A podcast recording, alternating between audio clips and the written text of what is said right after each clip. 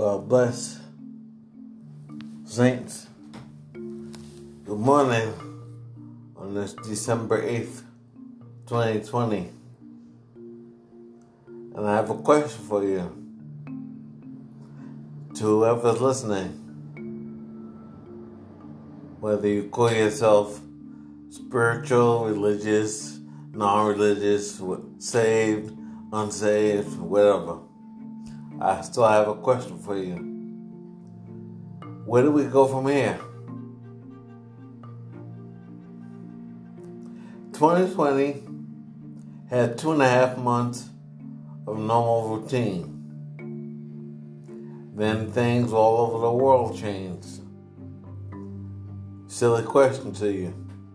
Had enough? Between the racial tensions, civil unrest, the record-setting Atlantic hurricanes and storms, and other strange weather patterns. Like, for example, there was it was ninety degrees one Saturday in, De- in Denver, and then six to seven inches of snow came that coming Tuesday. So Saturday was ninety degrees, and then that Tuesday, they had six and seven inches of snow. That's not normal, even for Denver. So, let me say it again. Between the racial tensions, civil unrest, record-setting Atlantic storms and hurricanes, and other strange weather patterns, wildfires, and a wild election. So, have you had enough? All I can say is welcome to the end times. Now, that's not a guess or an opinion. Just like one plus one equals two, well, this is one plus one. So where do we go from here? There's many ideas, most of which start with the opening line. What we need is, every time we turn around, especially politicians, they always say, what we need is, and the true need is one of the most laughed at, ridiculed, and forgotten messages ever given. The gospel. Yes, that story of love, faith, obedience, prophecy, and watching. Now, saints, you can't expect everyone to turn to the Lord just because. As much as we want people to get saved, many won't. Here's three sad truths from the Word of God. First one, Saint Matthew chapter seven, verses thirteen and fourteen from the N L T. Excuse me, just give me a second here. You can enter God's kingdom only through the narrow gate. The highway to hell is broad, and its gate is wide for the many who choose that way. But the gateway to life is very narrow, and the road is difficult, and only a few ever find it. Now that's Jesus talking. So get it out of your head that Jesus never talked about hell. Yes, he did. Once again, Saint Matthew chapter seven, verses thirteen and fourteen from the N L T. You can enter God's kingdom only through the narrow gate. The highway to hell is broad, and the gate is wide for the many who choose that way. But the gateway to life is very narrow, and the road is difficult, and only a few ever find it. I think I got another one. Yeah, another one. I said there's three sad truths. Here's the second one from the Bible. Second Corinthians chapter four, verse three and four from the N L T. Paul in his writing says, if the good news we preach is hidden behind the veil, it is hidden only from people who are perishing. Satan, who is the god of this world, small g, has blinded the minds of those who don't believe. They are unable to see the glorious light of the good news. They don't understand this message about the glory of Christ, who is the exact likeness of God. So, in essence, Satan, who is the god of this world, like I said, small g, he's blinded the minds of so many people who don't believe. So it's not they're not your enemy. They're not the enemy. Satan always is the enemy. That unseen world, that's the enemy, not people. But he's blinded the minds of those who ridicule, make fun of, and laugh at, and everything. They don't understand. You say, well, why do you always seem to talk about those people? Because I used to be one of them, that's why. And I know that, I know now that Satan blinded my mind, because all I was doing was going off of what other people said. You know, never find out for myself about the Bible. Never found out for myself if it was true. Never found out for myself if I should read it or not. Just other people telling me, oh, it's a bunch of lies, it's this, it's fabricated stories, this and that, and then never read it for myself. You can't do that. You have to do things for yourself. You can't go by what other people tell you. Other people lie to you, especially when it comes to this. And behind that, behind the people lying to you, it's Satan, who's blinded the minds of those who don't believe. So those people are unable to see the glorious light of the good news. They don't get it. They don't understand that Jesus died for them, that Jesus loves them. That they get to, they get to miss hell because of his sacrifice. I think that's coming up here somewhere. And Christ, he's our exact likeness of God. He's God in the flesh. When he came down here, he was one hundred percent man and one hundred percent God at the same time. And like I did my other episode, the third dimensional expectations, we have a tendency to pull God down to how we think, and we think God is like us, and he's not like us at all. Now here's the third sad truth. Saint John chapter five, verse forty-two to forty-four. From the N L T. This is Jesus again talking. Because I know you don't have God's love within you. For I have come to you in my Father's name, and you have rejected me. Yet if others come in their own name, you gladly welcome them. No wonder you can't believe. For you gladly honor each other, but you don't care about the honor that comes from the one who alone is God. He was talking to a bunch of people at this time, uh, more than just Pharisees. He had a bunch of his, at that time he had a whole lot of disciples following him, large crowds following him. But there's certain people, you know, they tried to stick to, to the laws, to the old six hundred thirteen laws, and to the Ten Commandments. They tried to stick with that old way of thinking that just because they're Jewish, they're automatically Abraham seed. Yeah, in the flesh maybe, but not spiritually. So Jesus tells them, look, because they were giving him all the time. He said, because I know you don't have God's love within you. For I have come to you in my Father's name, and you have rejected me. Yet if others come in their own name, you gladly welcome them. And that's the truth. Somebody can come along in their own name and people fall over them. But Jesus come along, they don't have nothing to do with them. Oh, yeah, yeah, yeah. Whatever. That's garbage. That's what people say. But let somebody else come in their own name, yet you glad, gladly welcome them. He said, no wonder you can't believe. For you gladly honor each other, but you don't care about the honor that comes from the one who alone is God. Now, I'll say this. These five aspects of the gospel I mentioned are all part of the good news. We get to miss hell because of God's love for us. It takes faith to believe and accept the good news. Obedience to please him. Prophecy to further prove that he's real. And I'm watching out for his return, which should make every saint extra overjoyed. And yes, there's Bible for each one of them. I'm not going to read them, but I'll tell you where they are. His love for us is obviously Saint John three sixteen and seventeen. Uh, the faith to believe and accept the good news, that's Romans chapter ten, verse nine.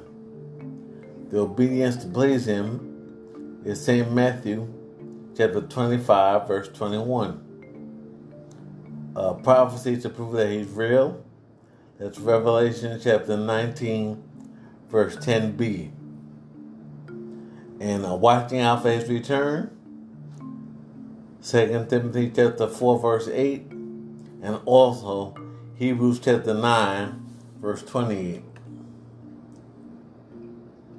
Now, the world will continue to scratch its head about the problems of the world, and they'll scramble to find answers, answers, but they'll never find the life-changing correct answers among themselves. No God, no change. So you might ask, will there be intermittent good things? Probably. But don't get overly excited. They'll be temporary. The way of saints to express ourselves should be based off of scriptures, not our attitude of, well, the way I see it. If you're sharing your opinion, say that's your opinion, but don't put it over as a biblical fact. You know, to say, well, this is my opinion, this is the way I feel. Say that first. Don't try to make people think that it's somewhere in the Bible if it's not. So once again, where do we go from here? All right, well, now we have a new president, but it's the same old politics, full of lies. But the country and the world will continue to have hate, racial injustices, high crime, heavier storms, whether it be in the winter, the spring, the summer, or the fall. And don't forget wildfires. Now, before things like legislation can work, people's hearts must be changed, or it's just ink on paper. One scary thing happening is that we really don't listen to each other anymore. We want what we say to be heard and taken as truth. When we get to that point as a whole, what's left? People have already shown that if you don't think like them, you're now the enemy. So why is there no justice? And where is, where is truth?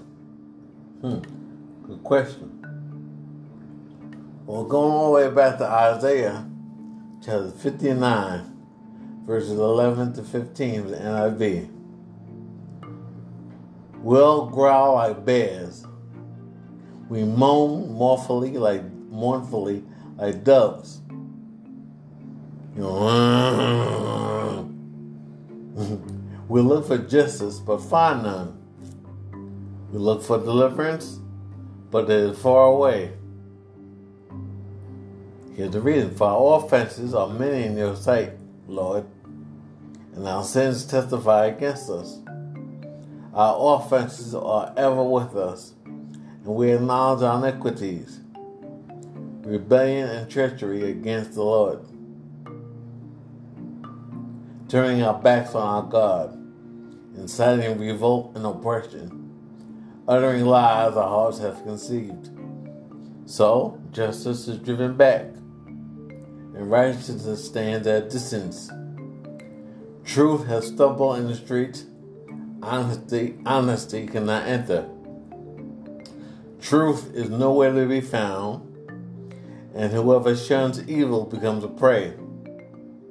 The Lord looked and was displeased that there was no justice. Oof. Now in there, he said, I mean, uh, for our offenses are mighty in your sight, and our sins testify against us. If only America and the world would admit that. If we would admit that, it'd make all the difference in the world. Go on to say, our offenses are ever, our offenses are ever with us, and we acknowledge our iniquities. If only they didn't. rebellion and treachery against the Lord. Well, I won't go on because I got some stuff down here. Now, saints, please don't beat yourself up about these passages. This is what has made the condition of the world what it is. Alright? So don't beat yourself up. If you're part of the New, New Testament church, you don't have offenses that are mighty in his sight. You don't have rebellion and treachery, and you turn your back on God. You incite riots and oppression, and you utter lies you conceive in your hearts. In all honesty, does that sound like a sin to God? But it's still the reason we don't see justice and why honesty cannot enter. This is the result of many years of sin and rebellion caused by sinful people. So if you're saved, take yourself out of these passages and don't have a pity party.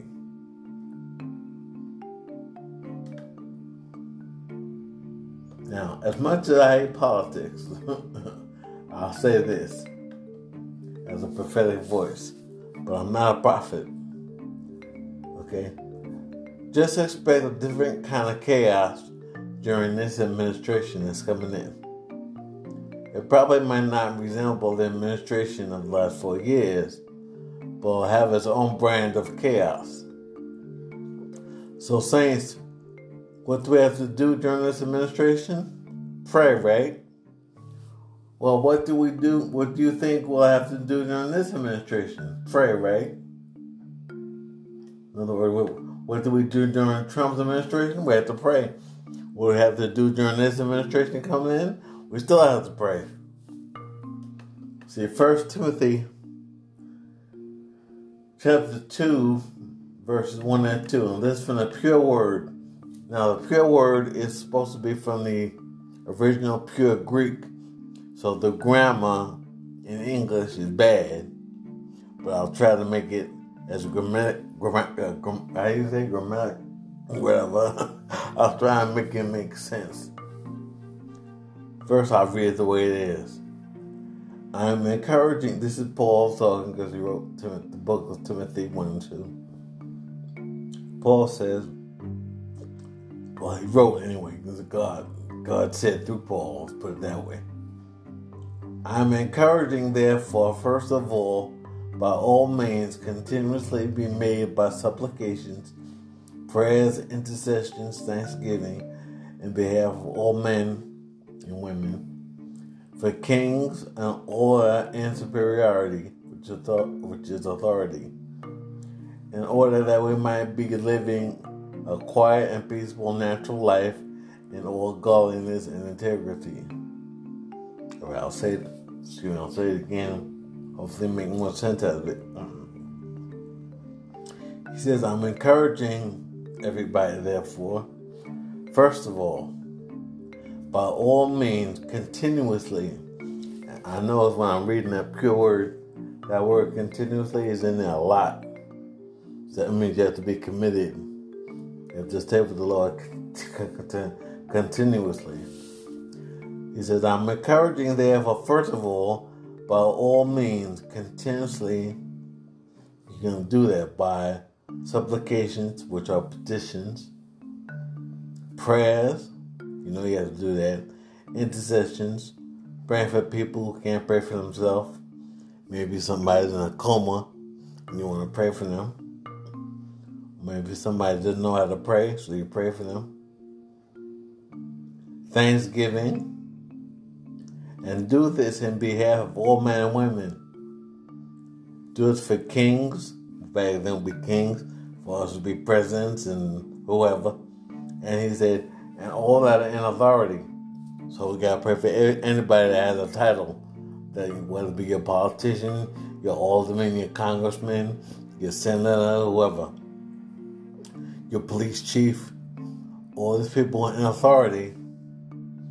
Pray for all, pray for your cop, pray for everybody with an authority. Why? In order that we might be living a quiet and peaceable natural life. We don't want wars. We don't want this civil unrest going on. pray that we can get along with each other in all godliness and integrity.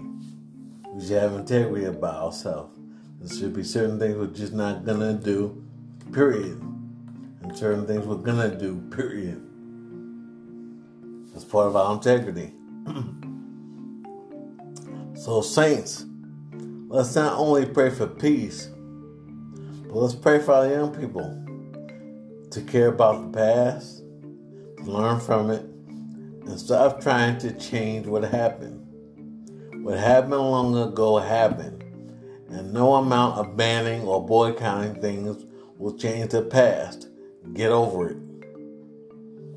Okay, I'm so tired of people trying to change the past. I can think of so many stupid examples. Okay, like for example, all right, I'll give you some examples. You may not agree with them, they're controversial, but I'll say them anyway. Changing the Washington Redskins into the Washington football team. And you say, oh, that's racist. Now, they had that name for fifty, you mean all that time, American, the Native Americans didn't complain, didn't take it to the Supreme Court. It had to take regular old Americans to say something because it was the past and you want to change the past. That's one. Another stupid one was some of these songs that came out Christmas time. They, they want to, they got rid of, uh, they don't want radio stations playing um, Baby It's Cold Outside because that promotes day, day rape. Uh, they don't want people to watch, have anything to do with Real the Red-Nosed Reindeer because it has to do with bullying and it'll hurt somebody's feelings. Uh, what else we got? Whole lot of stupid things, because you almost can't say anything today without being labeled racist. People that be walking around with duct tape on their mouth, so afraid to offend somebody. But this, this is all stuff people are bringing on themselves, and they're gonna run into a snare. They're gonna run into a brick wall. Just let them keep doing it. That's why I ain't gonna fight it. Just let them keep doing it. They're gonna run into their own brick wall by their own rules and their own stuff they make up. They're going to be like, oh, what do we do now, George? Duh. So, okay, let them run to a brick wall. Let them do that stuff. Now, a whole lot of wrong has been done on this land. We know that.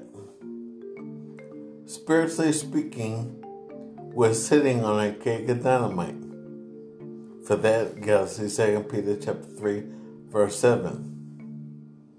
The world in reserve. We're just sitting here waiting for God to take care of ungodly people. So while we're here, saints, we got to do our job and help get people saved so we can get out of this simple place. Now, as a child of God, let the world fuss amongst itself. Have a different mindset. It's living time, not judging time. It's working time, not admire technology time. It's relationship with Jesus time, not lying in a hammock time. What do you mean lying in a hammock? You don't lay in a hammock with your hands behind your head talking about, ah, I got it made. I'm going to heaven anyhow. No, if you don't have a relationship with Jesus, the hammock ain't going to do you no good. There's no hammocks in hell. So pray for one another in Jesus' name. Amen. God bless you. So where do we go from here?